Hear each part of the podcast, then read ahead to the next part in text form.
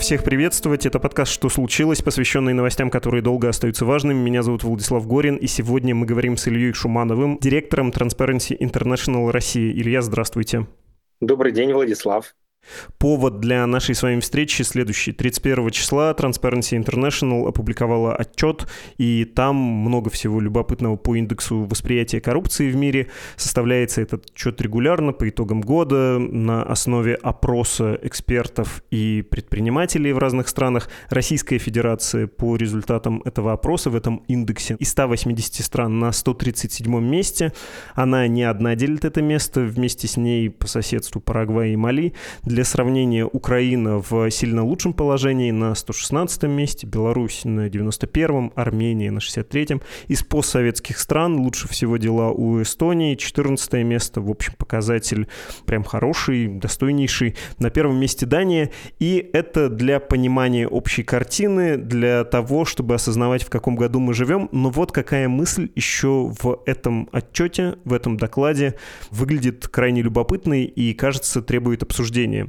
Там сказано, что экспорт коррупции является целенаправленной политикой Москвы и что, собственно, этим занимаются многие авторитарные страны, в частности, Российская Федерация. Ваши коллеги говорят даже о стратегической коррупции, о том, что РФ использовала ее и в 2002 для того, чтобы улучшить свои позиции в конфликте с Украиной. Если можно, давайте начнем с общей теоретической части, Россия не единственная страна, которая экспортирует коррупцию. Это свойственно более-менее всем коррумпированным, малоподотчетным гражданам режимам устанавливать такие порядки и у себя и распространять их на других, на отношения да, с другими государствами.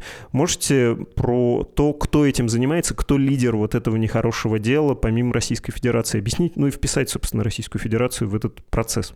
Да, коррупция во внешнеполитической сфере, собственно, она присуща многим, если не сказать всем странам. И это не какая-то чисто российская или авторитарная история. Я скажу, что действительно Transparency International достаточно долго и давно исследует коррупции и экспорт коррупции. И до недавнего времени мы делали такое исследование, которое называлось «Индекс взяткодателей». Bribery Payers Index. Страны большой двадцатки брали и анализировали их на предмет того, бизнес какой из стран чаще всего оказался вовлечен в коррупционные схемы за рубежом. И Россия там тоже торжественно занимала первые места. Чуть-чуть лучше была ситуация в Китае, но действительно обсуждение заканчивалось тем, что многие признавали, что российские внешние контрагенты достаточно часто активно используют коррупцию в своих коммерческих целях, назовем так. Если говорить про государство, то у государства мандат на коррупцию есть, и официальный мандат на коррупцию есть во внешнеполитическом сфере, но немножко в другом разрезе. В первую очередь это касается работы правоохранительных органов и спецслужб. Если мы будем э, вспоминать истории про Сергея Скрипаля, например, это человек, двойной агент, разведчик или предатель, его с разных сторон можно кем угодно называть. Но важно, что человек за свою работу, сдавая секреты британской разведки, он получал 3000 долларов за каждую встречу при передаче документов спецслужбам Великобритании. Вот 3000 долларов, как мы можем характеризовать, что это? Это взятка, это коррупция, либо это просто платеж, не знаю, комиссионные денежные средства, комиссию он получал за то, что передавал эти сведения. Разумеется, это коррупция. И коррупция присуща не только, я вот говорю про МИ-6 как э, спецслужбу, которая коррумпировала советского или российского разведчика Сергея Скрипаля, но и эта история, она и работает в обратную сторону. Мы видим, что российская ГРУ тоже на этом попадалась неоднократно.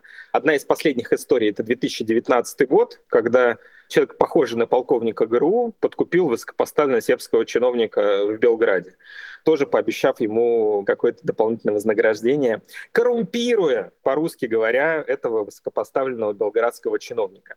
Поэтому, если мы говорим про коррупцию как некий инструмент внешней политики, работы спецслужб, это один из устойчивых паттернов и даже моделей поведения и практик, которые учат э, разведчиков применять для того, чтобы вербовать дополнительных агентов или дополнительных сотрудников, которые бы работали вместе с ними. Это просто про то, что коррупция, кому она свойственна и как она работает на самом деле. Надо не забывать, что вот есть такой элемент коррупции, который действительно остается часто за кадром.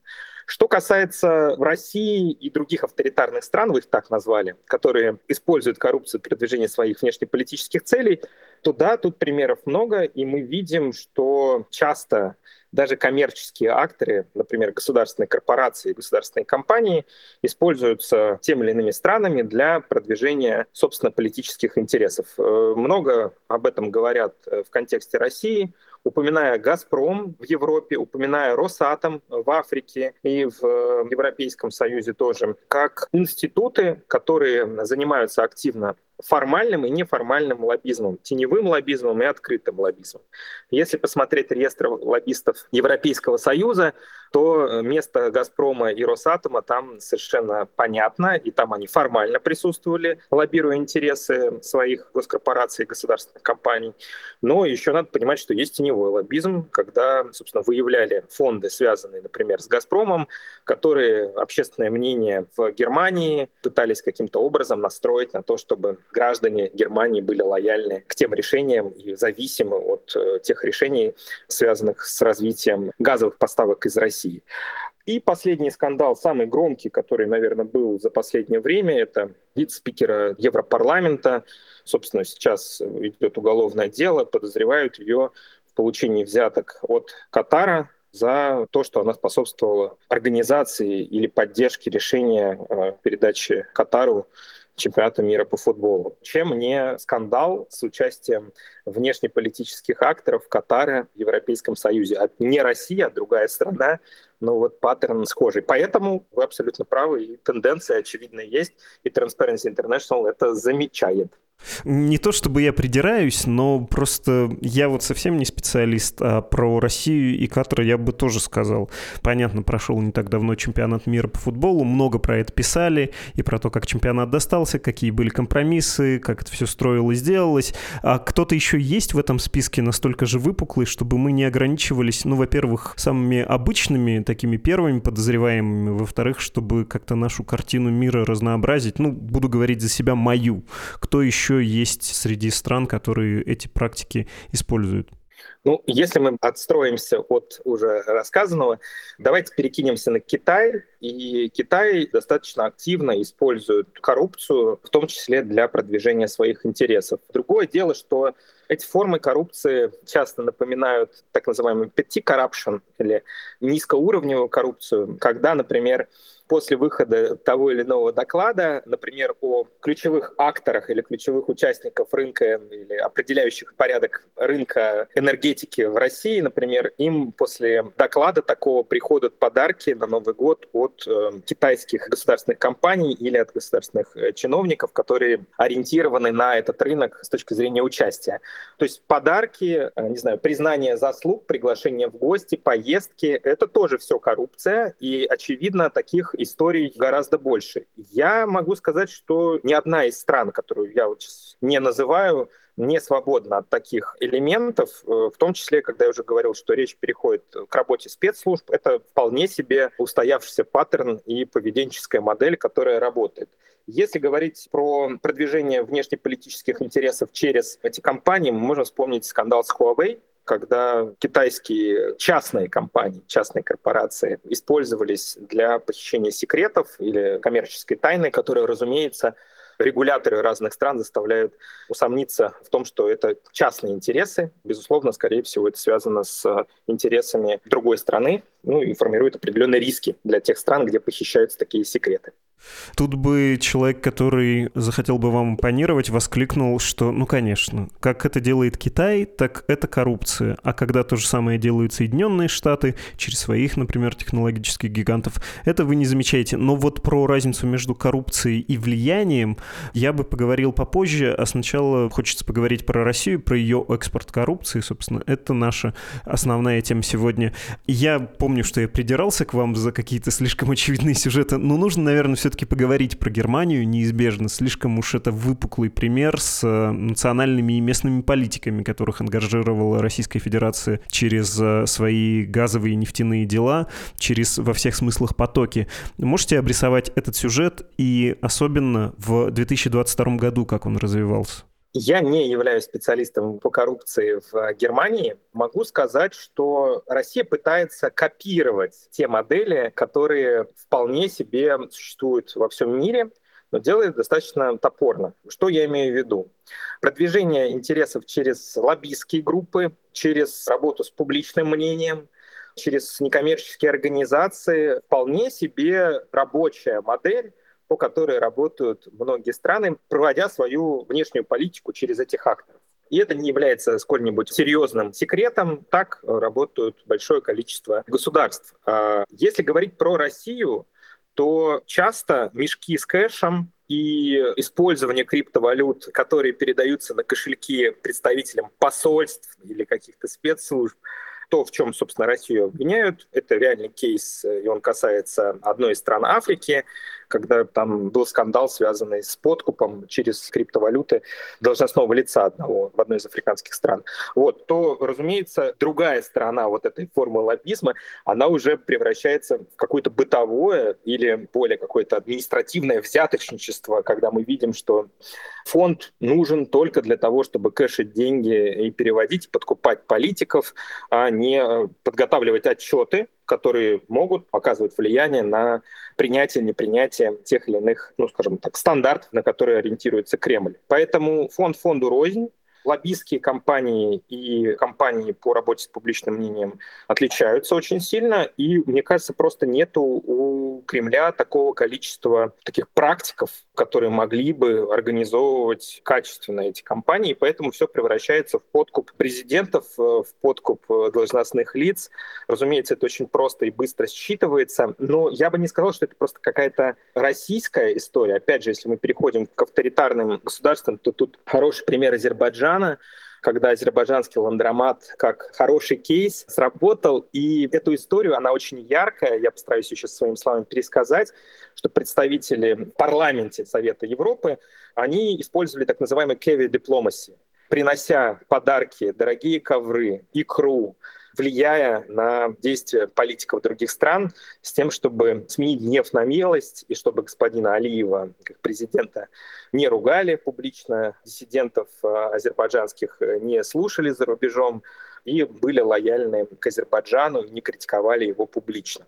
Поэтому мне кажется, что такая модель поведения, она не только связанная с Россией, но Россия, в частности, также попадает в эти скандалы. Ну, надо отдать должное, в последнее время от россиян шарахаются, отказывая в встречах, а не то, что уже с готовностью получать деньги уже все гораздо сложнее. Я про это и хотел спросить. Ну, то есть, все-таки помимо Германии, африканских стран, кто является импортером коррупции, если Россия экспортер? И да, про 2022 год вы сказали шарахаться, но это можно было наблюдать, когда даже не самые респектабельные и прежде силы и люди, которые брали у, скажем так, структур, связанных с российской властью деньги, начали от этих связей открещиваться. Понятно, из-за войны. Разве этот инструмент не оказался в 2022 году на поверхности проверку вот таким очень дутым не рассыпался по принципу за деньги и за прошлую дружбу, конечно, спасибо, но перезвоните, да, когда у вас будет репутация получше, чем сейчас. А сейчас у вас прям репутация упырей там в Кремле. Про русских олигархов, которые там, некоторые из них э, бедные страдают без возможности оплатить себе домработницу, я вообще молчу. Или там про влияние в Украине, когда и после 2014 года обделывались дела, но все сейчас э, поменялось. В общем, про географию и про силу этого влияния. Я бы сказал, что это тоже некая не константа, это постоянно меняющийся такой флюид, по-другому трудно его назвать, да, и зависит он от многих обстоятельств. Мне кажется, что влияние России или использование российской коррупционной внешней силы, оно связано со слабостью институтов в целом ряде стран. То есть там, где институты не функционируют, где дисфункция отдельных институтов не создана или слабые они, там достаточно легко любому режиму неважно, авторитарному или демократическому, использовать такие схемы для проведения собственной политики. В первую очередь касается электоральных процессов, выборов, и действительно мы видим, что несовершенство электоральных процессов есть даже в супер-мега демократических странах. где выявляют схемы подкупов. Те же самые Соединенные Штаты Америки, где много скандалов внутренних идет относительно подкупа, участия внешних акторов в предвыборных кампаниях.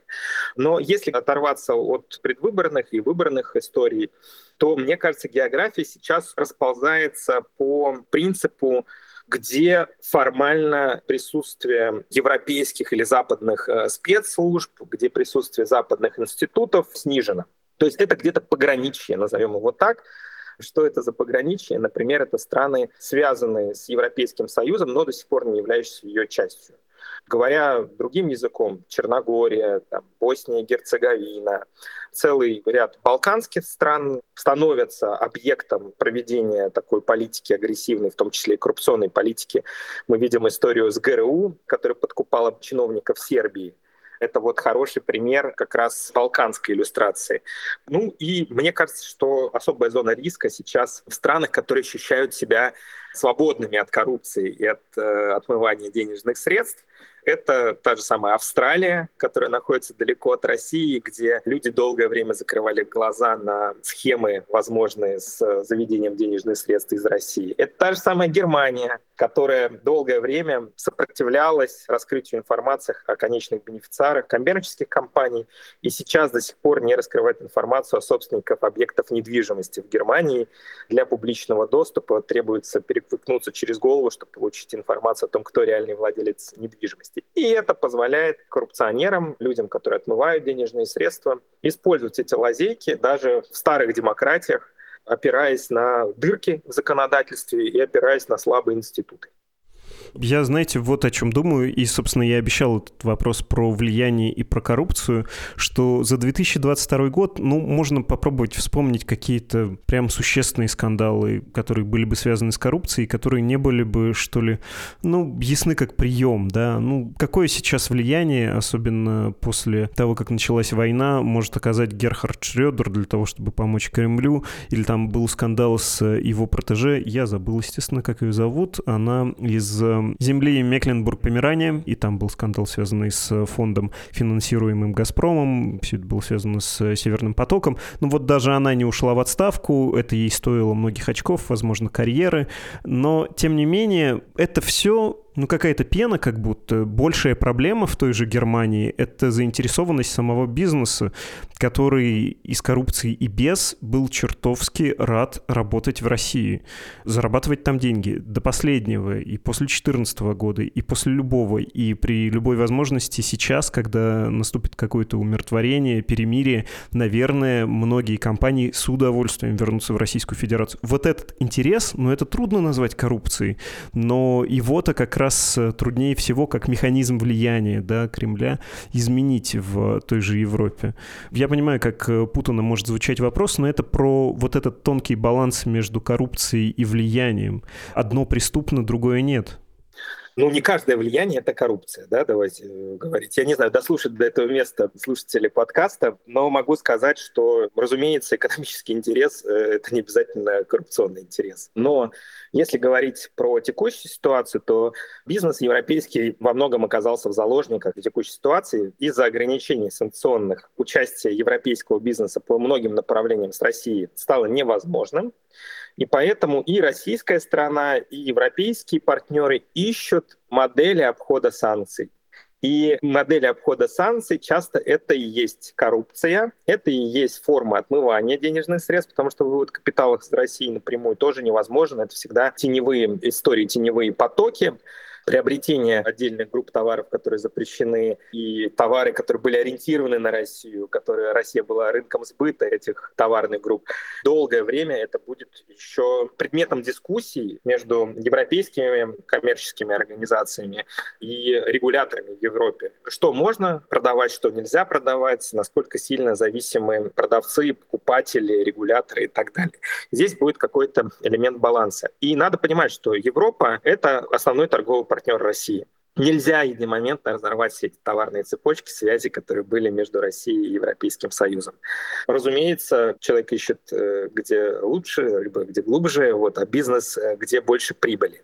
И в этом смысле, конечно же, европейский бизнес тоже чувствует возможность продажи в России товаров или приобретения товаров из России с дисконтом, что, соответственно, увеличивает прибыль европейского бизнеса. И этика часто остается за периметром внимания европейского бизнеса, и часто европейские регуляторы не успевают уже за этим следить. Поэтому, если говорить про влияние через бизнес, то оно будет продолжаться, и бизнес будет давить потому что соседу продавать удобнее, нежели чем пытаться переориентировать на азиатские, например, рынки единомоментно. Это выстраивание там, десятилетия инфраструктуры, партнерств и так далее, и так далее. И мне кажется, просто для некоторых групп бизнеса в Европейском Союзе это в принципе невозможно. То есть они были изначально ориентированы только на работу с Россией. Поэтому коррупция будет сопровождать, наверное, такие сделки. И отмывание денег будет просто в силу того, что в данном случае коррупция это будет неким фасилитационным механизмом, по-другому не сформулировать, для этих покупателей продавцов, если мы говорим про внешнеэкономическую какую-то деятельность. Давайте закончим вовсе не внешним миром по отношению к Российской Федерации, а самой России. Мы сейчас наблюдаем сворачивание механизмов довольно робких, э, ограниченных, повышенной открытости того, что нам даровало царствование Дмитрия Анатольевича Медведева во многом. Депутат депутаты и сенаторы с 23 года могут не публиковать декларации. Не ахти что было, не ахти как влияло, но все же с конца того года освобождены от этой необходимости чиновники Российской Федерации, которые работают на так называемых новых территориях, то есть в оккупированных частях Донецкой, Луганской, Херсонской и Запорожской областей. И куда более интересно, хотя я думаю, что меньше возмущает читателя новостей, ну потому что депутат не будет оказывать, а тут какие-то скучные госзакупки. Вот то, что сейчас сейчас творится, когда Валентин Матвиенко говорит, э, спикер Совета Федерации, что не надо, дескать, э, делать догмы из каких-то прежних норм, имея в виду, что в такие тяжелые времена страну нужно развивать от конкурсных механизмов э, при расходовании государственных средств можно и отказаться, да, ну, раз время-то военное или полувоенное. Чего вы ждете в ближайшее время в смысле закрывания России, превращения ее в куда менее прозрачную, чем прежде страну, вот в том числе то, что касается ограничения конкурсных, э, сколько-то открытых, порой даже состязательных раньше процедур, тем более, что это ограничение началось еще в пандемию, и, собственно, ее оправдывалось. Динамику вы имели возможность оценить, и думаю, что представляете, как это будет дальше развиваться. Это катящийся с горы ком, который наматывает на себя все те остатки прозрачности и подотчетности, которые были дарованы нам Дмитрием Анатольевичем Медведевым и законом противодействия коррупции в 2009-2010 годах. Остатки по-прежнему есть. Есть те реестры и какая-то информация, которая будет позволять нам косвенно, может быть, не прямо отслеживать. Но, разумеется, разрушение очевидное, разрушение системное, назовем так.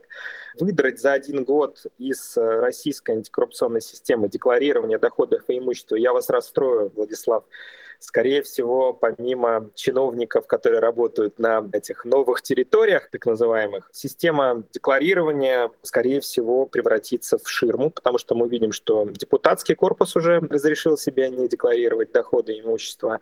За ним станут бояре из администрации президента, скорее всего, которые тоже считают себя по рангу соответствующим, и, скорее всего, члены правительства. Дальше уже будет неконтролируемый процесс разложения этой системы. Будем ждать, опубликует ли свою декларацию президент Российской Федерации. И на него, как на флаг и на символ, ориентируются очень многие. И исходя из этого, это будет иметь э, серьезное значение, сохранится ли система декларированных доходов или нет в России.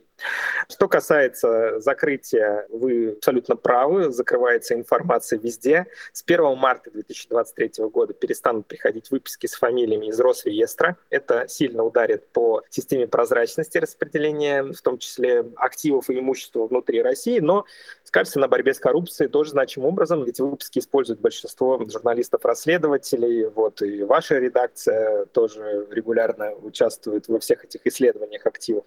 И последнее, да, удар в спину от Валентины Матвиенко, которая нанесла не нам с вами, а Минфину, который стал куратором, собственно, этой государственной информационной системы госзакупок, да, который развивает, вкладывает интенсивно ресурсы в нее, по сути, спасая бюджетные деньги, которые через эту систему проходят, делая ее более подотчетной, прозрачной, и, разумеется, экономия денежные средства из бюджета распределяет таким образом.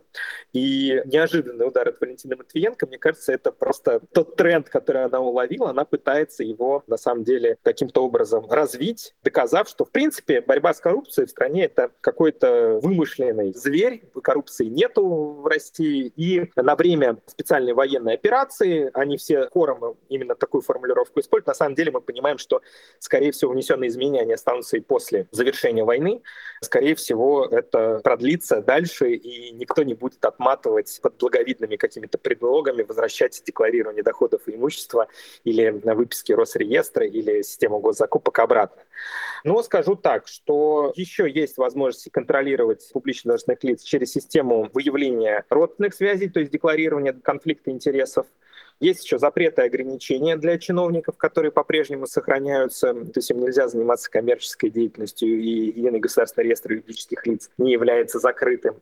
Ну, какой-то набор активностей и контроля за публичными лицами останется, но думаю, что вот этот ком, который наматывает на себя всю эту прозрачность, он и пройдется по всем остальным граням нашей жизни, закрывая информацию в течение 2023 года. Я предполагаю, что мы останемся с минимумом информационных систем, с минимумом обязанностей по обеспечению подотчетности и прозрачности страны чиновников. И здесь э, значимым элементом останется синхронное наше с государством желание, наше с вами, наверное, в том числе выявлять имущество и активы и какие-то скрытые денежные средства за рубежом. И государственная система будет ориентироваться на то, чтобы чиновников побуждать возвращать свои капиталы и не открывать счета и компании, и покупать имущество за рубежом.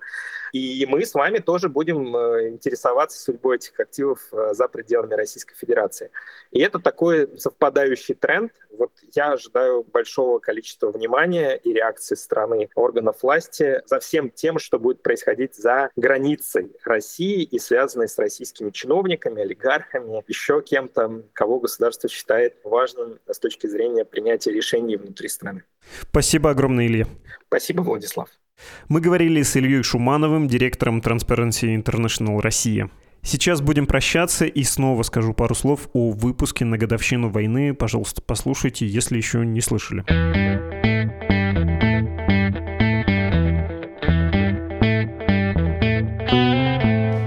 Спасибо всем, кто уже написал на почту подкаст собакамедуза.io, то есть отозвался на мою просьбу поучаствовать в подкасте на годовщину вторжения РФ в Украину.